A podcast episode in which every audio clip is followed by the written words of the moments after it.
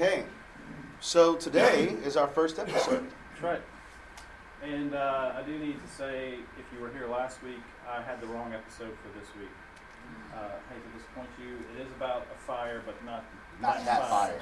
Uh, but uh, that fire, will, I think we can work that in. We can work that in yeah, there, yeah. For sure. I, I watched it and it's got some good things. Um, so we're going to watch an ep- whole episode today. We'll have a little bit of time at the end, but I want to set it up by thinking what we're going to think about as we watch the episode is where do we find our identity?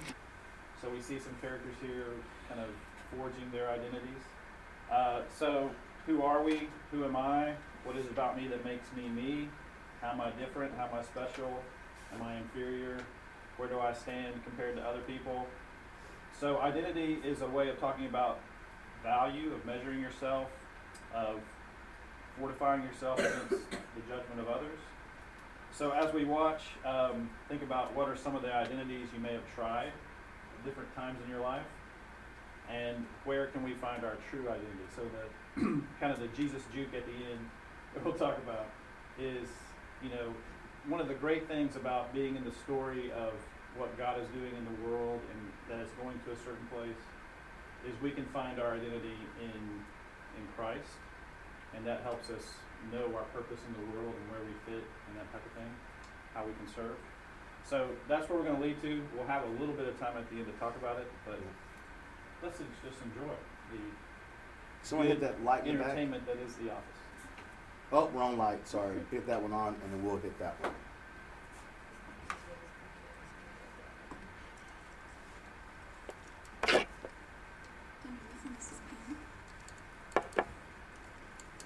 Sure, can I ask who's calling? Smart and book smart. I'll give you the rest of the 10 tomorrow. Okay. Um, you have two minutes to talk amongst yourselves.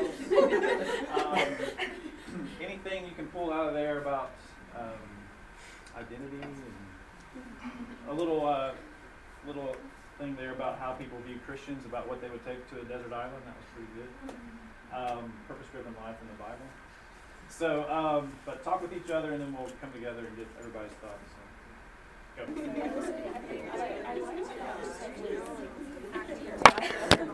So, uh, I was so impressed last week with the astute analysis that uh, the class did.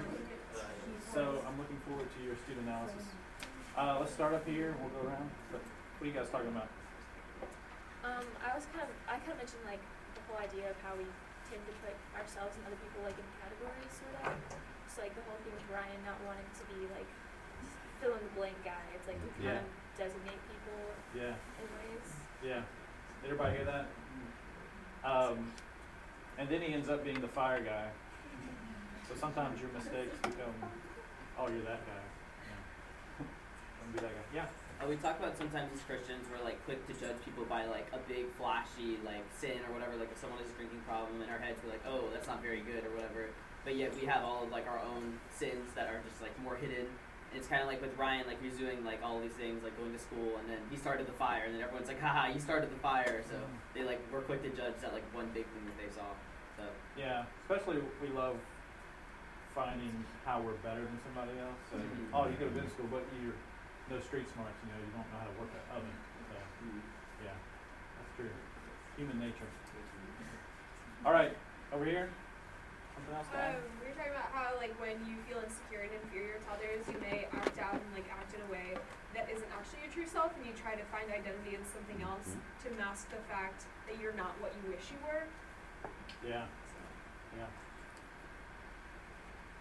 You- You thinking about Dwight maybe in that? Yeah. Yeah.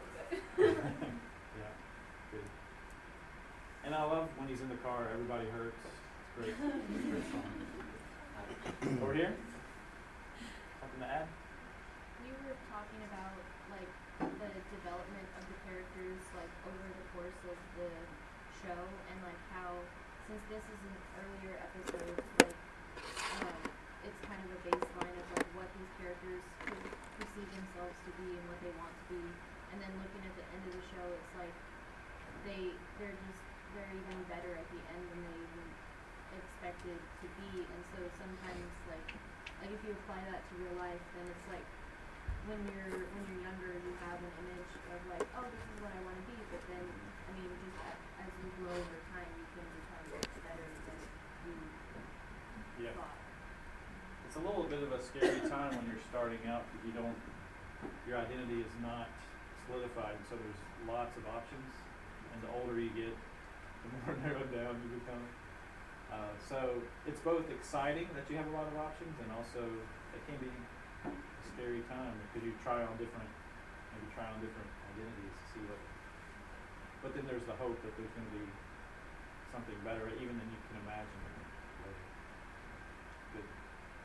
What else? I thought it was interesting Pam, you know, switches her thought on, you know, Legally Blonde and then he's with the girl who likes Legally Yeah. Blonde, you know, so she's changing her identity based on Mhm. what she thought he would like or Yeah. be interested in. And. Yeah. Yeah, their friendship is um, a good part of the show. It's interesting. Because, you know, when you think about a significant other relationship and very awkward at the beginning, trying to figure it out. But she got that little nugget, made her feel so much better. And then she kisses, what, what's up with that? What's she doing that for? Make Jim jealous? Mhm. Poor Roy. I guess they are engaged. Are they Yeah, engaged? they've been engaged. They've been engaged for seven years. Oh, they're engaged then? Well, Yeah, they, they- yeah, They they're acted still so engaged. awkward around here. Yeah. Like they were And they had been engaged. engaged, engaged for years. They're still and we kept engaged. pushing the This wedding back. weird, yeah, it was weird. Right. So that's why they kissed. Oh, they're engaged. Yeah. That's why they're Anything else? I feel like Michael um, trying to impress Ryan and you know teach him and kind of mold himself to be cooler to Yeah. Ryan is a really good example of how our society works and how you know on social media we kind of mold our lives and take all the good parts and try to put that out there Mhm. for people to see, Yeah. you know, and give ourselves credibility and, you know, all the people trying to be influencers with, you know, as much experience as the next guy, or even like less in some cases, but um, trying to influence and push a bunch of people to do something or to live a certain lifestyle that, you know, we don't know a whole lot about ourselves. It's pretty exhausting to manage your image and your Yeah. identity. It can be an exhausting because you're always having to, like Michael's always having to find ways to spin it. Um, I, I read a book one time uh, that was talking about how we try to manage our identity, and the example he used is when somebody says like, well, this is back when people used to call each other on the phone. And so somebody, you get a phone call like at seven thirty in the morning, or maybe even eight in the morning, and it wakes you up. This is old school, I know, but you would answer the phone, and the person would say, "Did I wake you up?" What would you say? No, no, no, no. No. That's Still that's uh, identity management. You know, like we we don't want you to think I'm just now getting up, so I'll tell a white lie. Um, I just say no. Uh, the phone woke me up. Go ahead. um, do we have the Yeah. verse here? There's um, a couple verses. Um, Oh, man. if we can get to it, and we gotta go. But There we go. Go a couple more. So this psalm is about, you might be familiar with it, that God formed us. Well, the psalmist is talking about his experience in my mother's womb.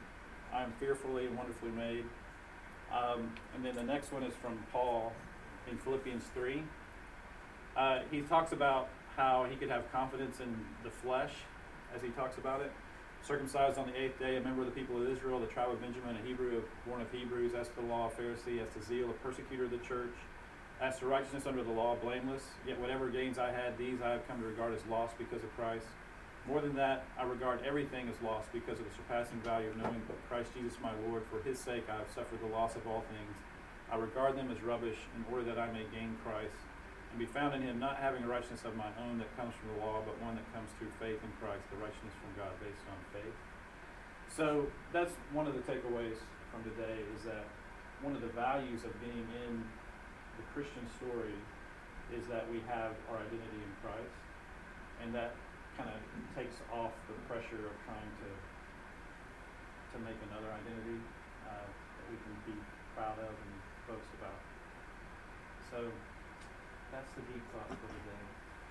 It's good. Anything else you want to add, Patrick? Uh, no, I think that's great. I would just say, you know, um, oh, can I go back? Um, but the Psalm 39 and even the Philippians 3, 4 through 9 is maybe that's the um, the homework takeaway for the week is just to spend time sitting with those two passages.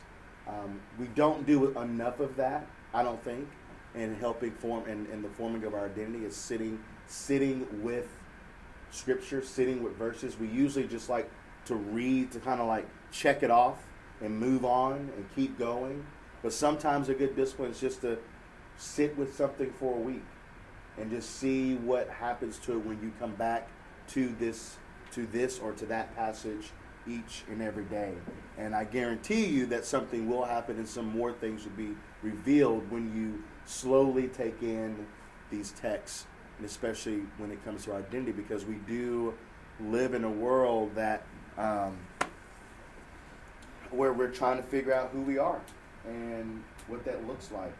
Um, and I was thinking, and even I know we need to leave. I was thinking about with with Michael, just even the idea of living a non-curious and learner type of life. Like you always want to have it together and know everything. You never want to be the one that's not in the know. And that especially happens as you get older and as you get out of school and as some of you are working and been working and been in job situations where it's like you never want to be the one that doesn't know the thing. So you kind of fake it till you make it kind of thing. We don't we, we kind of have eliminated the idea of living extremely curious lives and like I want to take information in always. Oh, I don't know about that. Tell me more about that. Like we never want to be seen as that person, as you saw with Michael when he was interacting with Ryan. You know, he you know quiz me about business, and then when he actually did, it was like, well, you know, I know about other kind of business. You know, it's like instead of just entering the conversation with curiosity, we always want to be looked at as the expert and as the person in the know.